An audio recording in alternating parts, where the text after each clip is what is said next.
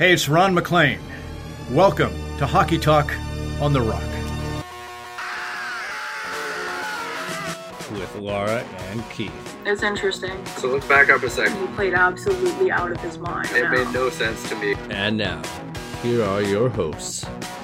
All right, here we go. We are back with Hockey Talk on the Rock, episode number 100, the centennial mark. It's been a break, it's been a minute. We've had some time apart. It's tough with the time difference between Italy and Salt Spring Island, but here we are doing our thing.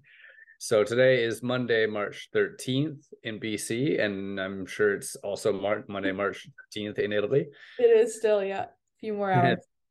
We're gonna catch up on the trade deadline week and some of the standing stuff, some local Canucks stuff, and uh, anything else we can really think about. So, you want to start it off? Uh, who are we starting? Trades, Canucks. Uh, let, let's start with just the first one that kicked it off wasn't trade deadline week, but let's talk about the Horvat Beauvillier stats just to, for a minute here, Sure. just to keep it local. And I know, like we've talked about before, Beauvillier is playing largely with Pettersson, but man, it's starting to feel like they sold high on Horvat at the right time.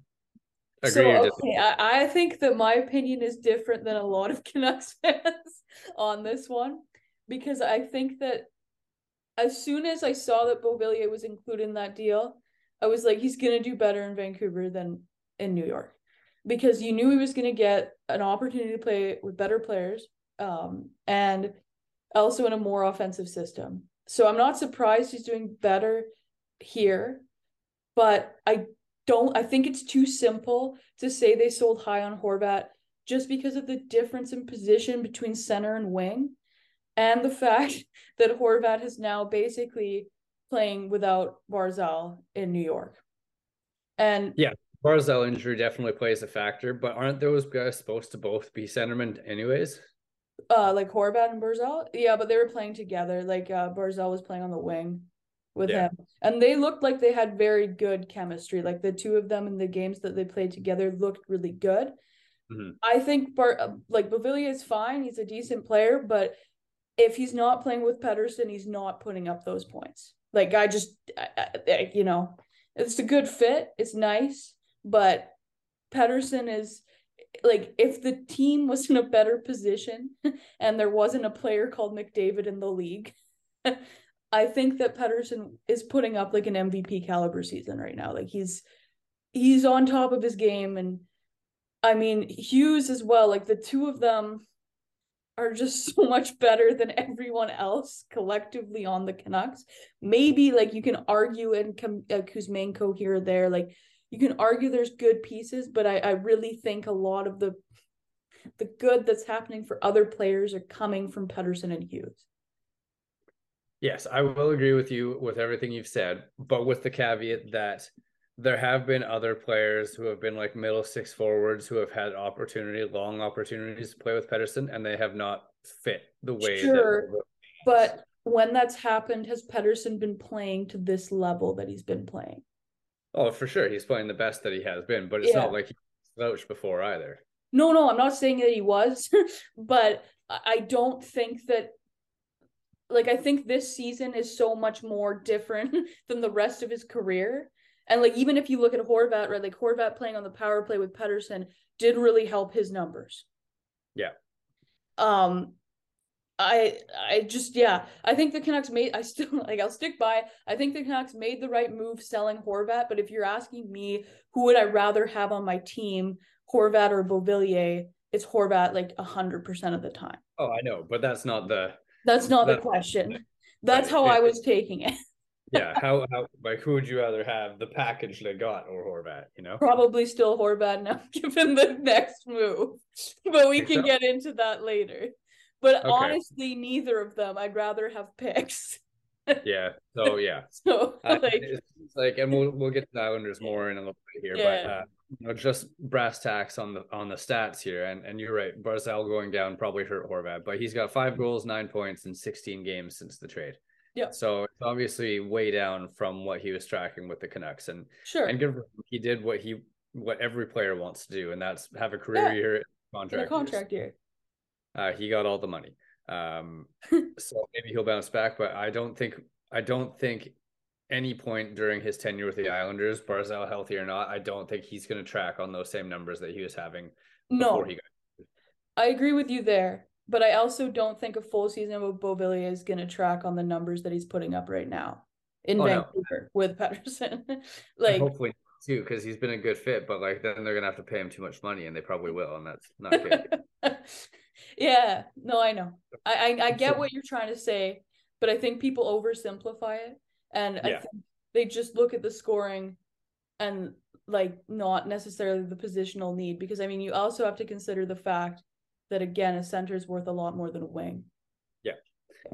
Well, anyways, yeah. Final note to Beauvillier: six goals, thirteen points in his sixteen games with the Canucks. So it's Yeah. been been nice. It's been a good Uh, fit. yeah, it's been a good fit. Is really what it comes down to. So that's all I've got on that. It's nice to reflect on that. Um, Beauvillier looked noticeable when we went and saw them. Nice. Yeah, it was good. It was all right. And from there, uh, well, I mean, to try and stay on sort of the same trajectory, you want to stay with Canucks or you want to talk Islanders and wildcard race? Let's um, maybe let's go Islanders because we can go back to the Canucks. Sure. Okay.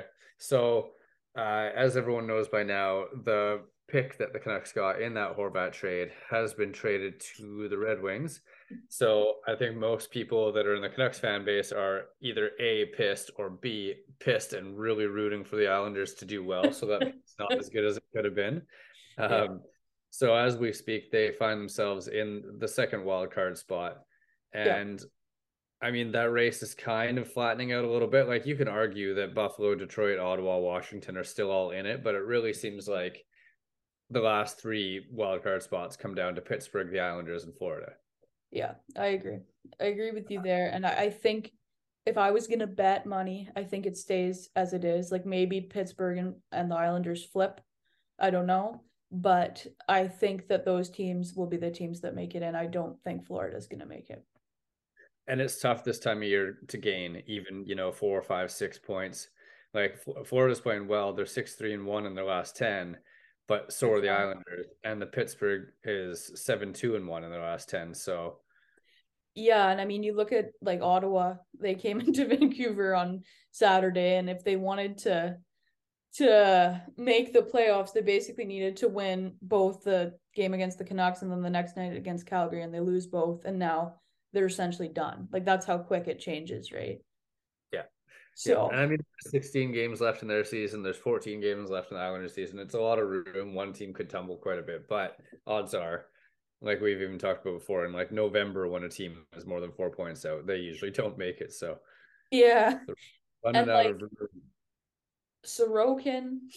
if I'm picking a team to make it, I'm probably picking the team he plays on over the team of, with Bobrovsky. Like it's just that Yeah. for me.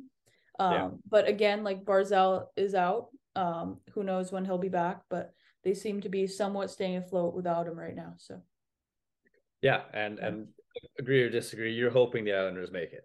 I I'm hoping that Bo Horvat gets to play playoff games, and I've been hoping that since the Canucks got that pick. Yeah. like I would like to do- see him do well. If they do make it, they'll be that means their pick is going to be 16 or higher in the first round. Yep.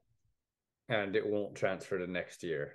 No. So that would be best case scenario from the Horvat trade scenario, I think, Yes.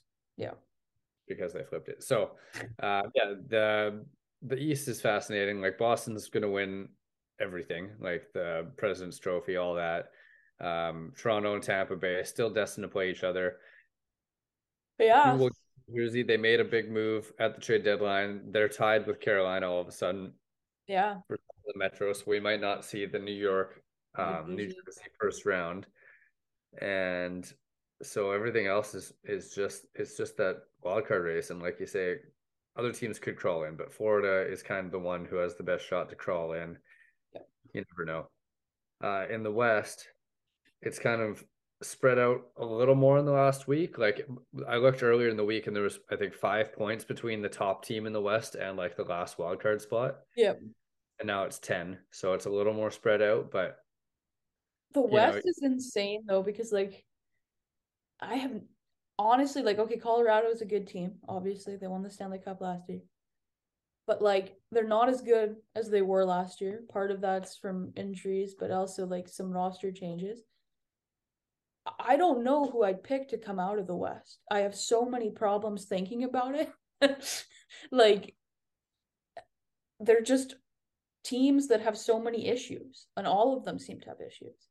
Yeah, I mean, I, my gut right now would be picking LA.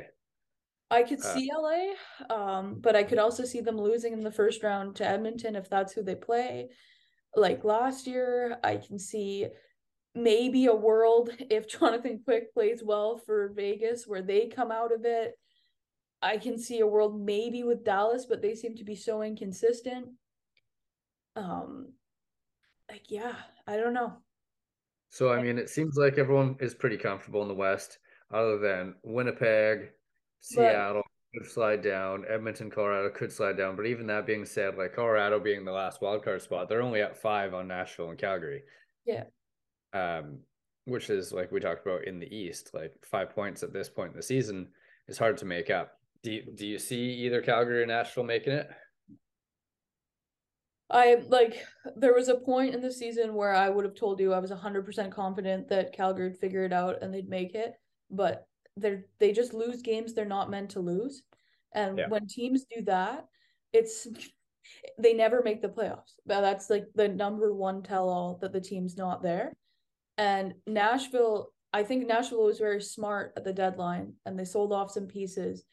Um I just don't think they have enough but I could see them more than Calgary getting in, only because they seem to be playing kind of above their their weight class, whereas Calgary's playing below. Yeah, I mean, I read or yeah, I think I read somewhere that like the the locker room in Nashville was pretty pissed about how the organization handled the deadline to a point that it kind of like lit a fire under them. Like I'm just looking, they're seven, two, and one in their last ten now. Yeah. And they sold off on Niederreiter, they sold off on Ekholm, and who was the other one they sold off on? Tanner Jeannot. Tanner Jeannot, yeah. So Tanner Jeannot, whatever. He was having a, a down year big Yeah. time. Get to that. Um, the Ekholm trade, like I think, was really smart because they got a first round pick and they got Tyson Barrie, and who seems to be able to take a little bit of the offensive pressure from the blue line from Josi off. Yep. So that hasn't been terrible for them. Um, but I don't think they have what it's going to take unless Juuse Saros wills them into the playoffs. Okay, this is my other question for you. In the West right now, who's the best goalie? Ooh, I mean, if you asked me two weeks ago, three Yeah. weeks ago, I probably would have said Hellebuyck hands down. Yeah. But I feel like we're seeing fatigue as we get later in the season because he's played so much. Um, yeah, and like you can't. I don't know. Saros has been good all year. I just think that they had bad nights in front of them a lot. I, I might go Saros. Yeah, I think I, I I kind of agree with you. To me, there's three three options, which would be a Hellebuyck, but as you say, his his play's gone downhill. Onger and Saros. Those are the three to me that are the best, but they're none of them are having outstanding seasons. Like they're all kind of, I'd say, average for them. Um, Yeah, and Oettinger was the other one I was looking at too. yeah, but when you have a good goalie, it does help. so we'll see with Nashville, but I, I I don't think they do it. I don't think they have the talent up front. No. And so staying on the standings, a quick update on the Bedard sweeps since, since Vancouver's all of a sudden 7 2 and 1. Tocchet bump. They're uh, 25th in the league. Why? I'm- I know. Philadelphia, Arizona, and Montreal are right there with them. Like it's not unbelievable to think they couldn't still finish in the bottom five, but like we've talked about before, their schedule to wrap up the season is pretty weak. Yeah. Um, it doesn't mean that the teams that are at the bottom of the standings can't take them for some points either, but the way they've been playing, yeah. um, especially with you know there, there's a few players noticeably playing a lot better with Tocchet's Yeah. system in place. Like JT Miller is back to his old form, and Brock Boeser. Like I'm now officially back in the keep Boeser camp because he's looked like he's been playing a lot better, um, and that could just be his name's not in the trade rumor thing anymore or whatever. But Yeah.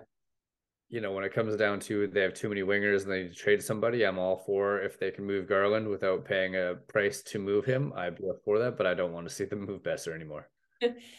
Yeah, we'll see. I, I like I again I've always had a soft spot for Boeser.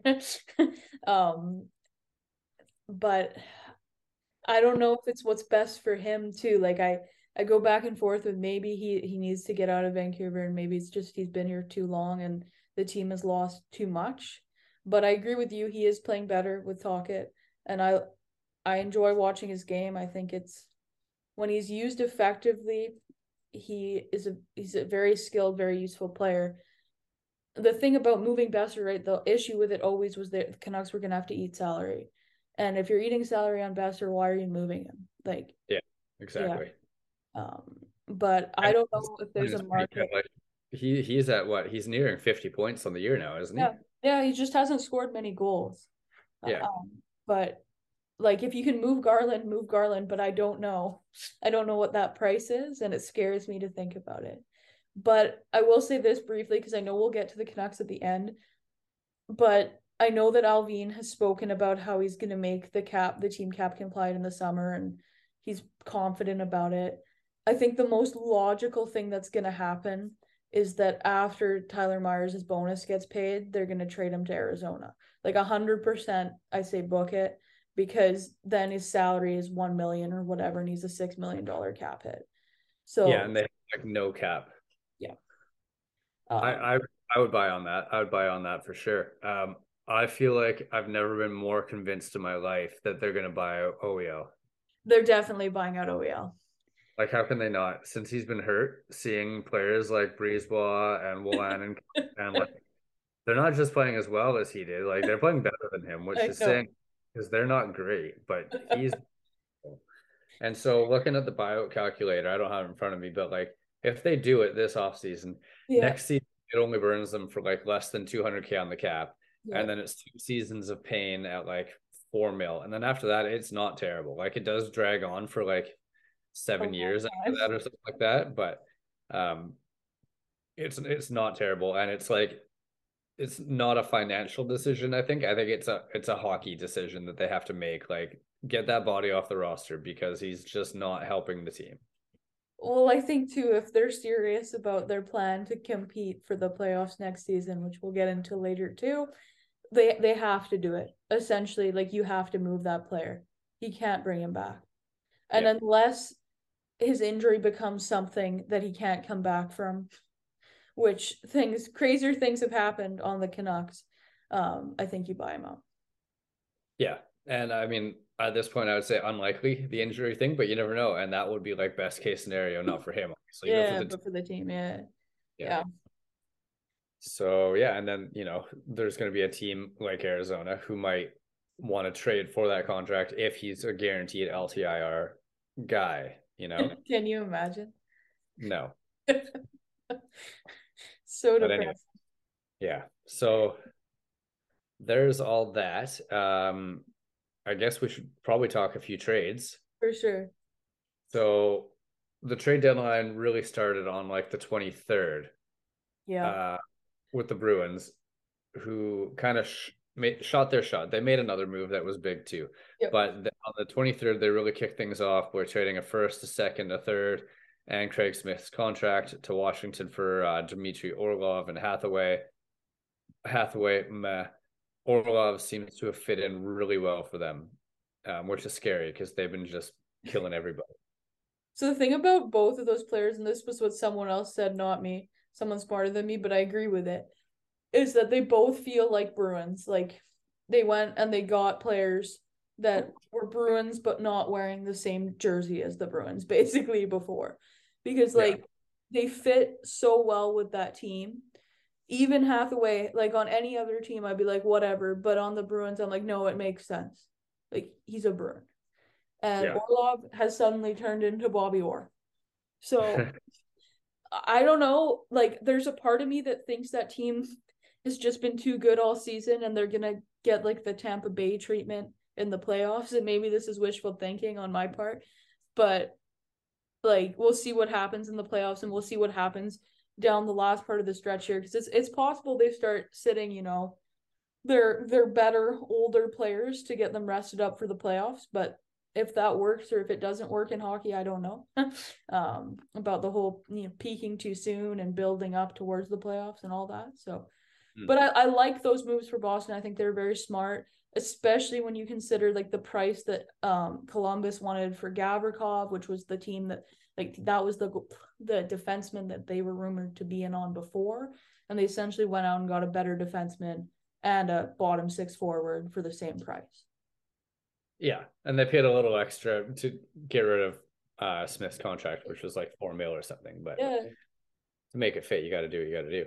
yeah, Um, so I'm like, yeah, I think we both agree that was a big win for Boston on that one. Yeah. And, and we'll go back to Washington on that because they kind of, made some interesting moves. yeah, they made a, a connect type move on that where they moved that. Um, I'm just going chronologically here Yeah. and skipping minor ones, but the next big one for our market was the Canucks waited out the Rangers and Yeah. got Vitaly Kravtsov, who was, I think, what was he, 13th overall pick in 2018 or something like that. Yeah, he might have even been higher than that. He might have been tenth. All right. So he was a high first round Yeah. pick a number of years ago. Um, they got him from the Rangers for a seventh in 2026, and William Lockwood, who's just a grinding fourth liner. He doesn't look like he'll ever be anything more than that. And he was a very replaceable Yep. grinding fourth liner. Um, I was stoked about it right off the hop because I remember the World Juniors that he played on a line with Podkolzin and, and they were dynamic for the Russians. And I remember at that draft, I think the Flyers maybe were picking 13th. Maybe that's why I'm thinking Yeah, They're- and uh, I I really wanted Kravtsov to fall to them, and the Rangers took him, which was like big thorn in the side because I hate the Rangers. of course. Uh, so great patience by Canucks management to wait the Rangers out, who they knew were trying to free up cap to make moves we're gonna talk about. Uh, and and Kravtsov's looked like a, a decent middle six forward. You know, he seems to have fit in well. He's played okay on the second power play unit. Yep. Uh, he seems to be enjoying being on a team with it, not only his buddy Podkolzin, but all of a sudden the contingent of Russians is like Kravtsov, Podkolzin, Yeah. Kuzmenko. Uh, I know Yeah. McKenna hurt, but he's there. Yeah. You know, yeah, nice. the thing, like the thing with Kravtsov, right? Like the upside is there.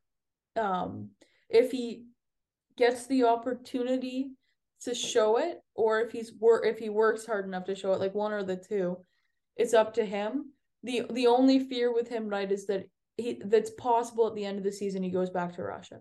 But if that happens, whatever, you gave up a seventh like three years from now. Doesn't really matter. And and Lockwood, I guess, but it's completely like a, a free poker chip, basically. You don't know what you've got, but he might turn out to be very good. So and, Yeah. and just with like with the Russians in Vancouver, like I I would bet him staying versus him going at this point. I agree. I th- I think it was a safe bet for the for the Canucks, and especially since the rumor was that the Rangers were asking for Hoglander for him. The fact that they gave like it ended up being what it was to get him is is very good work by Allvin. Totally, totally. Um, going up the list, Barbashev went to Vegas from St. Louis, who were sold, selling off like crazy. I think we already talked about the Tarasenko trade a little while back. Yep. Um, and they got back Zach Dean, who was Vegas's golden, I mean, uh, not golden, first round pick last year. Is that right? Or the year before, one of the two, but yeah. A recent first rounder. So, uh, decent price for St. Louis to get for Barbashev, who was a UFA. Um, I don't know. I would give the win Vegas just because they got the better player in the deal. Yeah, I agree. I, I liked a lot of what St. Louis did. Like I thought I I think we can get to this when we talk about the Canucks later, but I think they're doing something that the Canucks should have done like 5 years ago very very effectively. Yeah. Yeah. I agree. Um, so then we fast forward a couple trades to the first real massive one here, where the Devils, it was no secret they were the leader in the Timo Meier sweepstakes, and they got him and a handful of other players and a fifth round pick for the high end prospects and a couple fourth liners and a first and another first and a seventh from San Jose. So this Uh, one is the one for me that I'm like this is an absolute slam dunk for New Jersey. Um Yeah. the fact they didn't have to give up like any of their top top prospects like Holtz or um like Hughes on defense or Nemec on defense, like any of them, they didn't have to give up, and they got Meier. Like, uh, yeah, really big win. Totally. And one of the players, just for a fun Canucks thing, was Mukhamadullin, who I'm pretty Yeah. sure was the first round pick that Canucks traded to Tampa for JT Miller, who traded him to traded to New Jersey for Blake Coleman. Yeah, it's going around. So for the people that were pissed off, they gave him first for Miller. Miller, like that was what three or four years ago, and that like he hasn't been an AHL or an NHL player yet, as far as I know. No, but I mean, remember too that that was the year. It was a 2020 pick, and he's a defenseman. Yeah. So I, I don't think that it's unusual that he hasn't made it to the NHL yet. yeah. So, but anyways, I guess the takeaway is a couple high prospects for San Jose and two first round picks. Yep. Uh, for a player that they probably were smart to move in terms of like they're doing a rebuild. And it's obvious they're doing a rebuild. Yeah, they they sold high on him. Uh, I don't know if they sold high on him. They sold on him because to me, I think you could have gotten more. He he is like a forty goal scorer. He's a very good player, um, Yeah. and he's young, right? But he does have the big qualifying offer. Um, but New Jersey's a team that can handle that, and I think that they have their their internal cap set right now anyway with Jack Hughes. So it'll be interesting to see if he pushes beyond that, but I think they'll probably sit down with him and he'll take a little bit less than than Jack Hughes. That's my prediction. Yeah. And I mean, if they have any amount of success in the playoffs, like he, why wouldn't he want to? You know, I think Yeah. every, everyone would agree that the Devils have arrived sooner than expected. So they're playing with house money a little bit. So why not go get the top fish on the market, you know?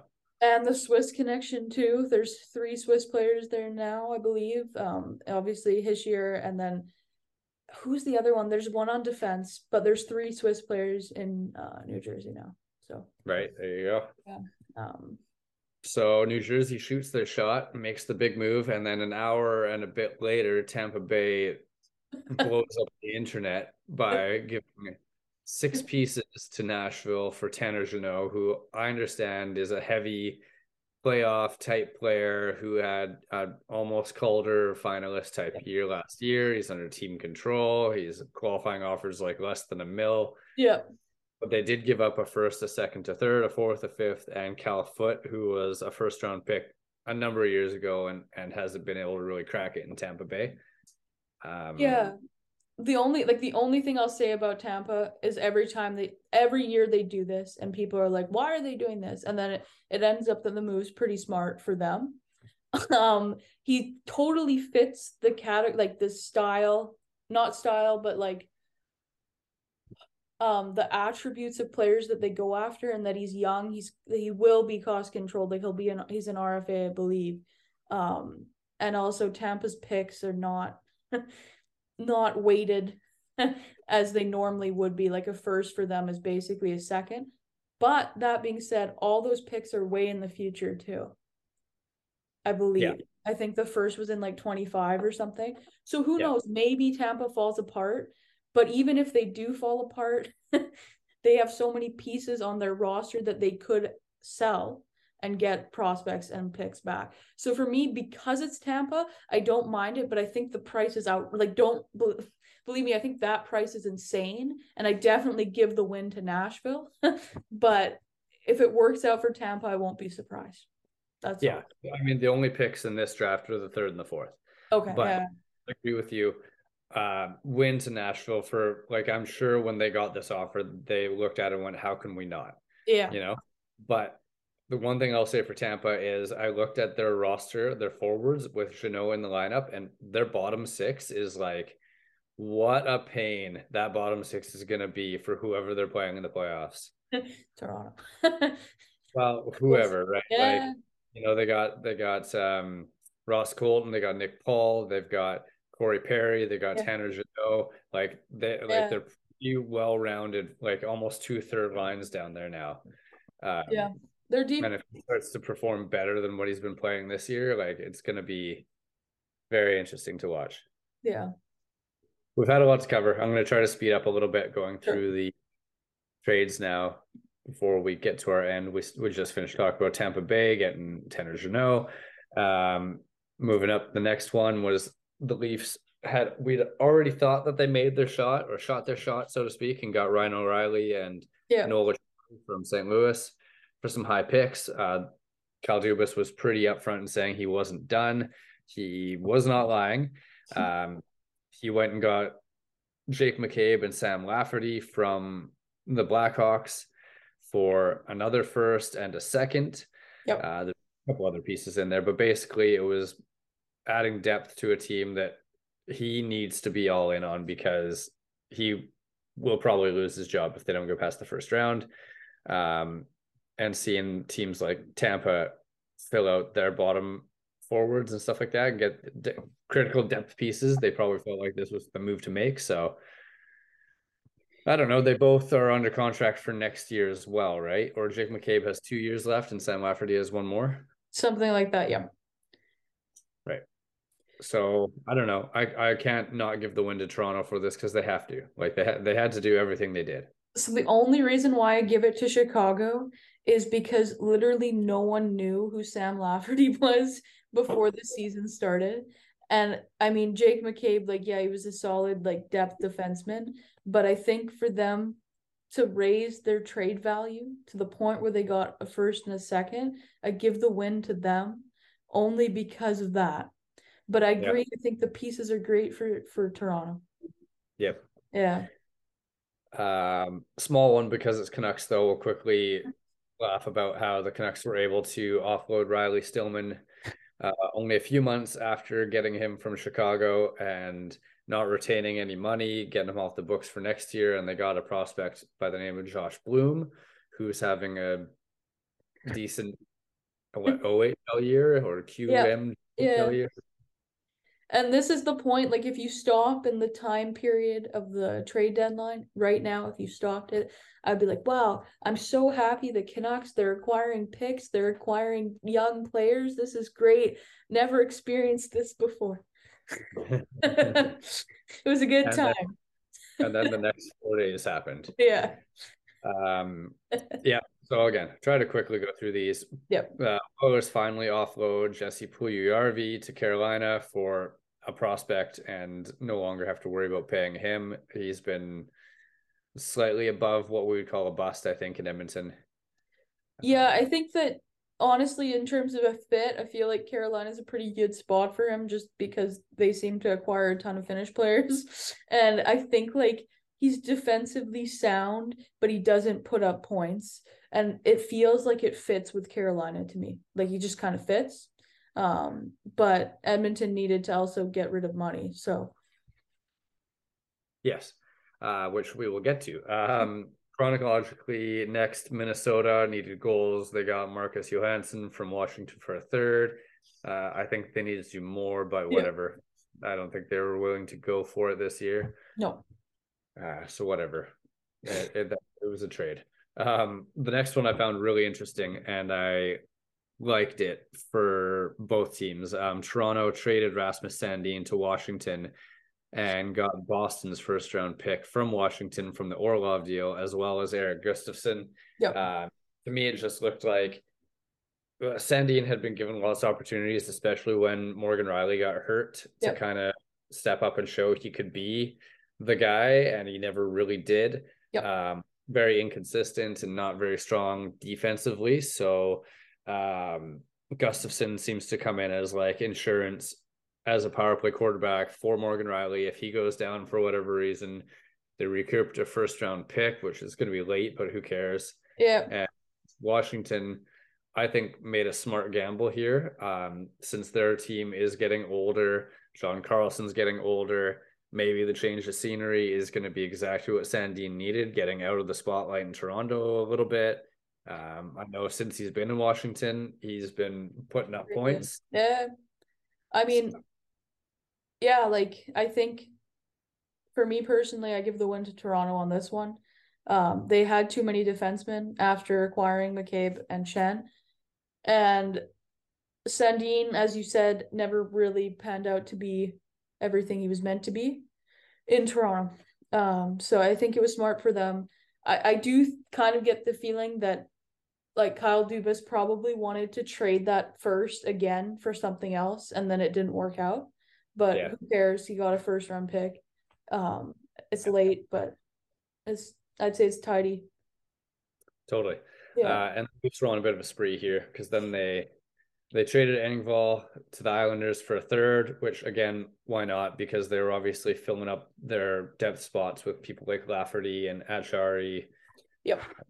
who they felt would help them in the playoffs better than Engvall. Yep. So and I think. Engvall is another player like he'd had his opportunity to show what he could do in Toronto, and he was never overly physical, even though he's pretty big. And so I think like the fit wasn't there, basically. Yeah, Never totally. there. Yeah. They've seen Engvall in the playoffs for a, a few years now, and they, they knew what they would have had if they kept him. And Yeah. we talked, they had to they have to do something different because they need to get over the hump this year. And a third is a pretty good return for a player like Engvall too, I'd say. Yeah, Yeah. Um, and the Canucks got in the game. They got a third round pick for Luke Schenn.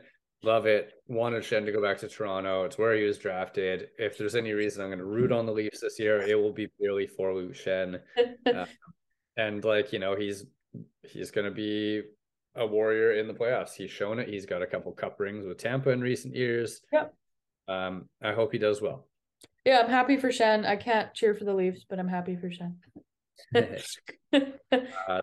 Next one here, we talked about already. Very so very quickly. The Oilers made some cap space with Puljujarvi going out. They acquired Mattias Ekholm, who I believe is under contract next year as well. yes. Uh, For Tyson Barrie, Reid Schaefer, who is a former first, is that right? I think so, yeah.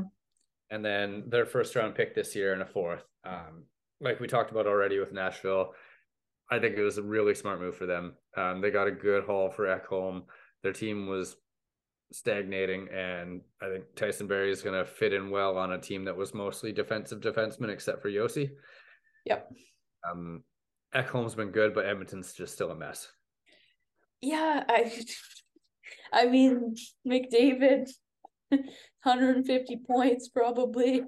Like I don't know. I don't know what to say about Edmonton. I don't know either. It's crazy. um, and the world's worst keep kept secret was Patrick Kane wanted to go to the Rangers. They did it. The Rangers pulled it off. They only had to give up a conditional second round pick and a fourth, basically, to get him. Yeah. I so don't. happens.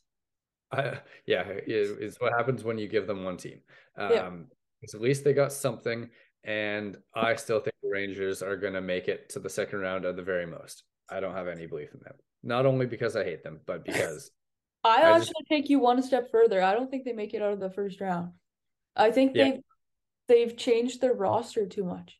And I just Yeah. don't think that it works out for teams usually when you do this. Um so yeah, unless Shesterkin goes like crazy mode, I I don't see them winning around. yeah, I can see that too. I mean, the players you look at the players they acquired besides Tyler Motte, like they're not they're not big body grinding players, right? Like they're all like finesse. Yeah. Right? It's So- kind of like the Leafs like five years ago. Yeah. Yeah. So I don't know. I I'll give the win to the Rangers because they got the best player, but Leaf Chicago got something for him, I guess. Yeah, I, I think it's an absolute win for New York, like only because they're getting Patrick Kane, who I really despise, but he is like arguably one of the greatest, if not the greatest American born player of all time. For marketing purposes for the team, I think it's a win just there. Um and then if you look back to like your boys last year with Claude Giroux, like that trade looks a lot better for uh the Flyers now. Yes. And we will get to the Flyers. Yeah. Um, next one was a big one. Everyone knew Gavrikov was going somewhere. Uh, Gavrikov and Korpisalo go from Columbus to the Kings in a shocker where Quick went back to Columbus for a Yep. conditional first and a third. Um, we'll just cover that like Columbus flipped Yep. a quick right away to Vegas. Uh, I guess out of respect for him wanting to compete and Columbus Yep. sucking um, for like nothing. So Yep. Good, Uh, what- good on uh Columbus. yeah, I mean, I they, they did it. They got a first and a third for Korpisalo and Gavrikov, which is basically amounts to like a first for Gavrikov and a third for Korpisalo, which is the rumor was they were asking for a first and a third for just Gavrikov. So uh, I guess they brought down their ask a little bit after they lost their deal with Boston, but Yeah. uh, I think it helps LA quite a bit. Like I don't think Korpisalo is going to be the answer net, but I think he's a good safety net. Yep. Um, and I know that he like in the in the bubble playoffs, he was the goalie that like stoned the Leafs in the first round. Yeah. But there's some sort of like precedent for him playing well in like a playoff type series. Um, at least this is what I was hearing in the hype for him getting moved before the trade deadline. Right. Yeah. Anyway. So yeah, I don't know. We'll see. Could help LA. Like I feel like they could be a sneaky pick in the playoffs this year. Yeah, I think like um again, I think Gavrikov for first is almost a crazy overpayment, but for LA, I think he's the type of defenseman they need. Yeah. And they're pretty well stacked on defense Yeah. now too. And they also Uh, didn't have to give up any of their young top prospects. So True. Very true. Uh small one, kind of Lars Eller to the Avalanche from the Capitals for a second in 2025. Yep. Uh makes sense. We knew they wanted to upgrade at center. They probably wanted a bigger name, but I think they felt confident in the fact that like what was it, three of the four guys they paid big to acquire last year, and Josh Manson and Artturi Lehkonen, and one more they they kept after they traded for last year. So that plus the West, nobody really pushing all the chips in. Um Yeah. They I feel like they feel confident enough with what they got. And if Landeskog ever friggin' comes back, they probably have the best chance to come out of the West. yeah, I I I think just based on roster, the only thing I would say is like Makar has had uh like concussion problems this year, and that's a little bit scary for me um with the team. Yeah. But I I think that roster wise they've got the most talent in the West by far. I, I'm not sure about their goalies, but as I said, I don't think any of the goalies in the West are particularly that strong this year. But Um, okay, a couple big trades, then I'm going to start fast forwarding real big time. yeah, Uh, Out of nowhere, the Canucks acquire Hronek and a fourth round pick in this year's draft for the Islanders' first round pick and their own second round pick. So shocking, but if you line it up, and I know you're not supposed to do this, but if you line it up and you do it as the Horvat and Hronek trade, yeah, the Canucks trade Horvat and a second for Hronek, Beauvillier, Räty, and a fourth, which Yeah. makes it feel less terrible. Okay, I don't I don't agree, but that's because I also don't have much faith in in Aatu Räty. And I'm willing to be completely proven wrong on this one.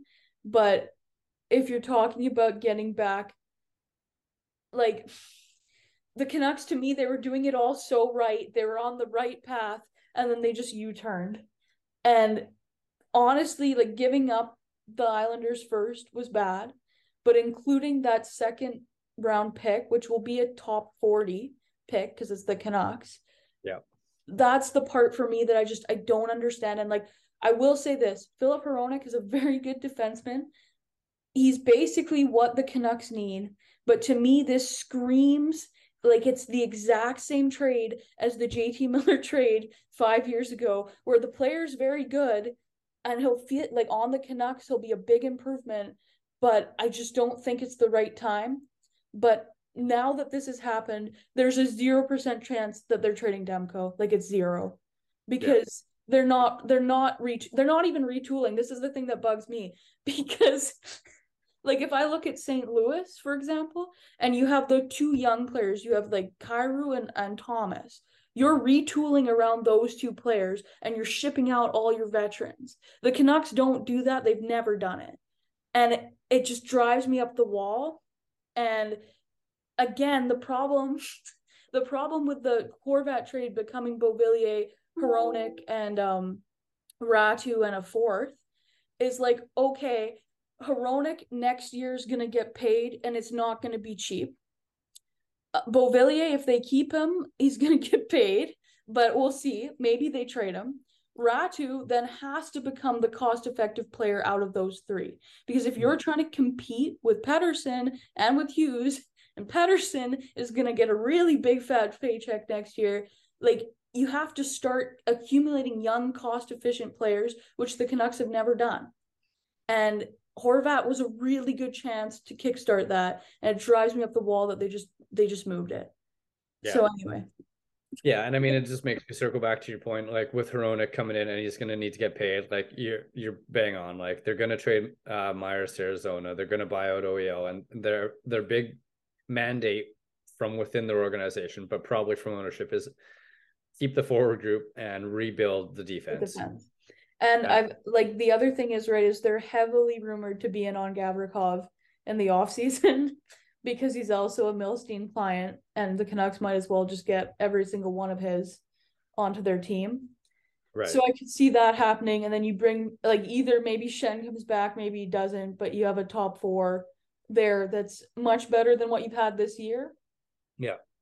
But again, if you just want to briefly, I'll briefly talk about the Canucks for two seconds. because for me, this whole winning period that they're going on is a total mirage.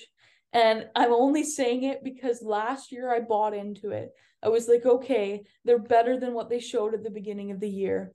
But we knew that they were going to be better basically when they hired Tocchet. We knew it because their season, the, the schedule's a lot easier.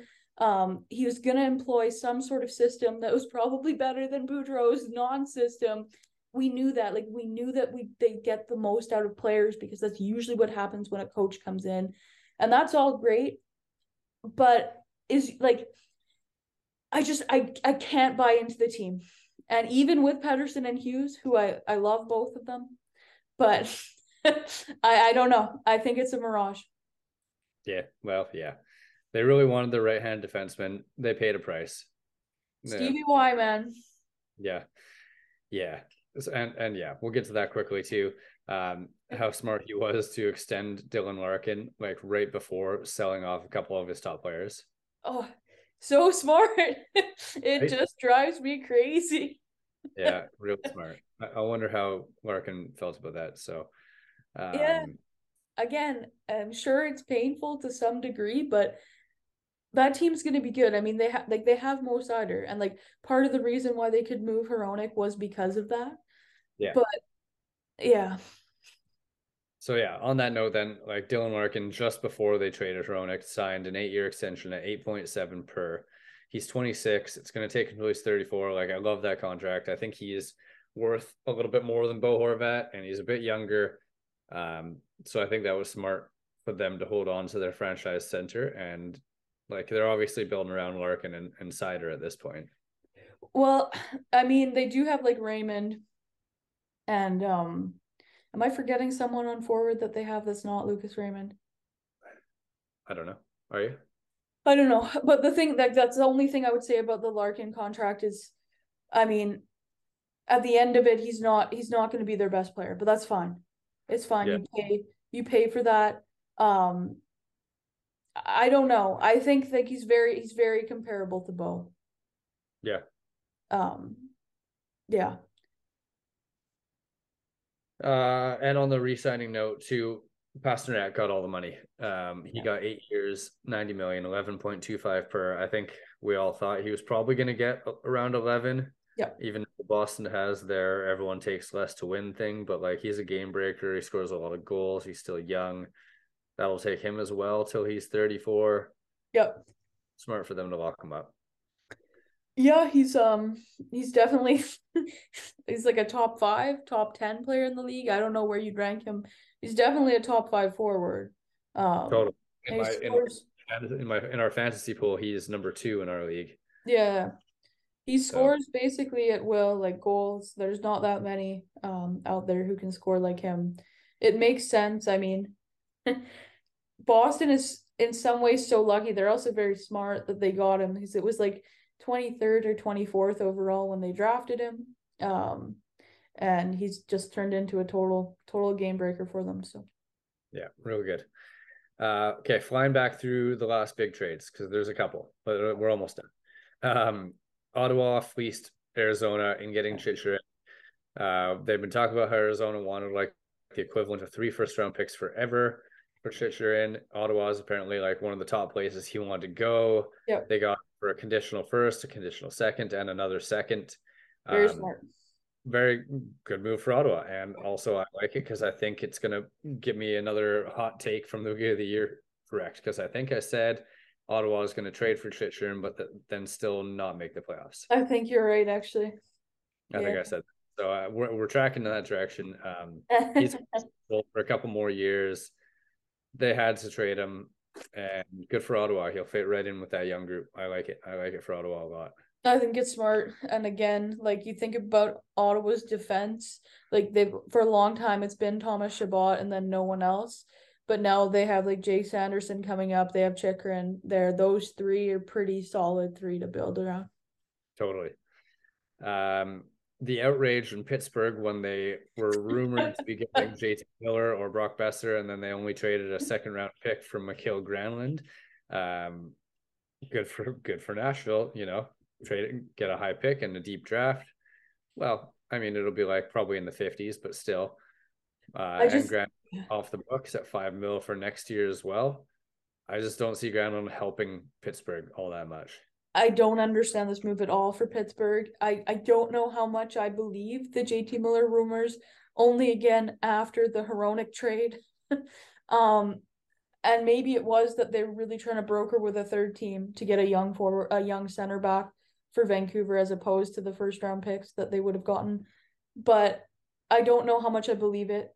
Um, just because it doesn't seem like they're moving in any sort of direction that I would take the team. But yeah, we'll see. We'll see what happens. Um Pittsburgh is under a lot of pressure too. Like they haven't made it out of the first round since before COVID. And um I, I think that if they miss this year, there might be some changes. So we'll see. But I, I, I give the win obviously to Nashville. I think getting a second for for Granlund right now is is good, very good. Totally. Yeah. Yeah. And that gives them two seconds with the Niederreiter trade in this deep draft too. So Yeah, um, plus their own first, plus Edmonton's first. Like good for them. Doing it right. It's painful. um yeah. The fire Hextall chance we're going on prior to and probably after that trade. yeah. Uh, Hextall's a bum.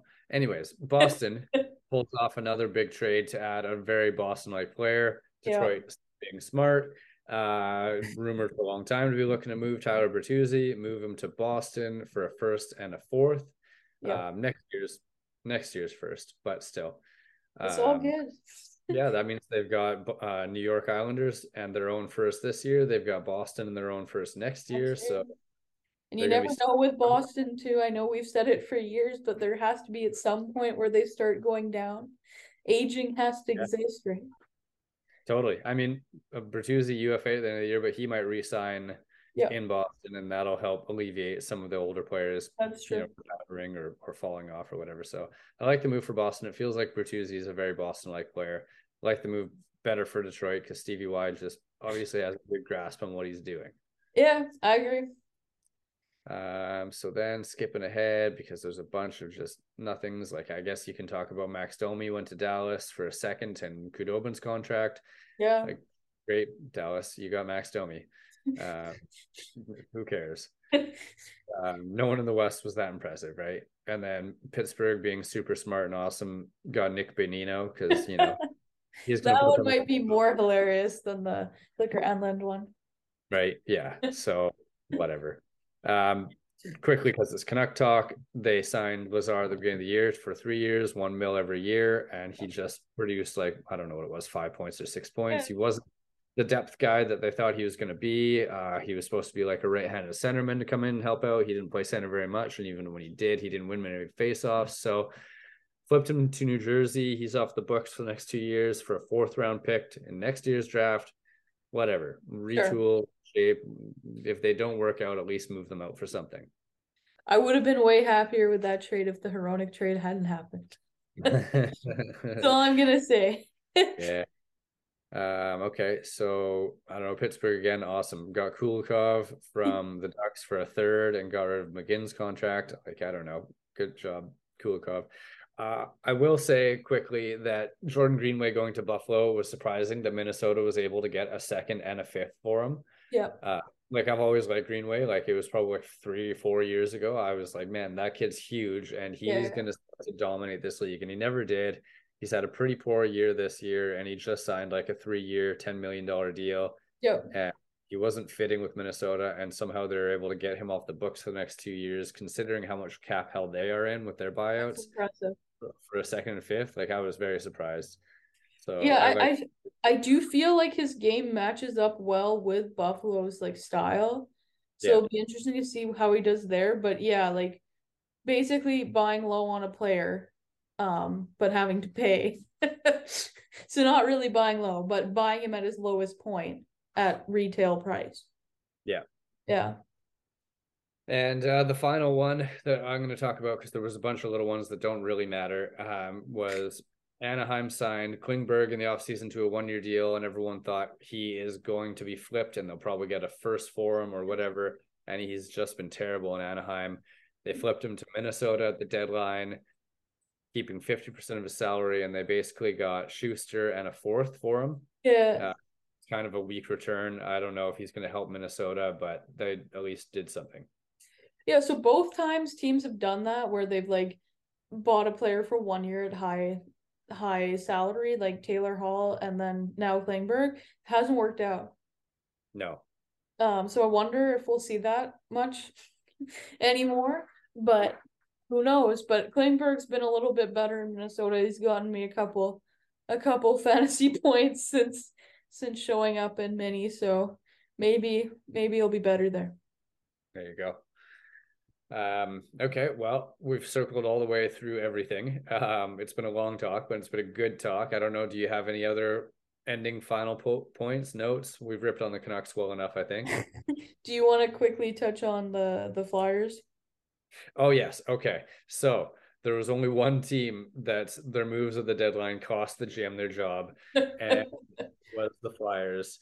Um, it felt like the Canucks had the worst GM in the league with Jim Benning for years, and then when he got fired, it was like, well, Fletcher is the worst GM in the league by far. He's been terrible for the Flyers, and there's a lot of rumors that like he's being told what to do by the Sure. Bobby Clarkes and the Paul Holmgrens Yeah. and whatever.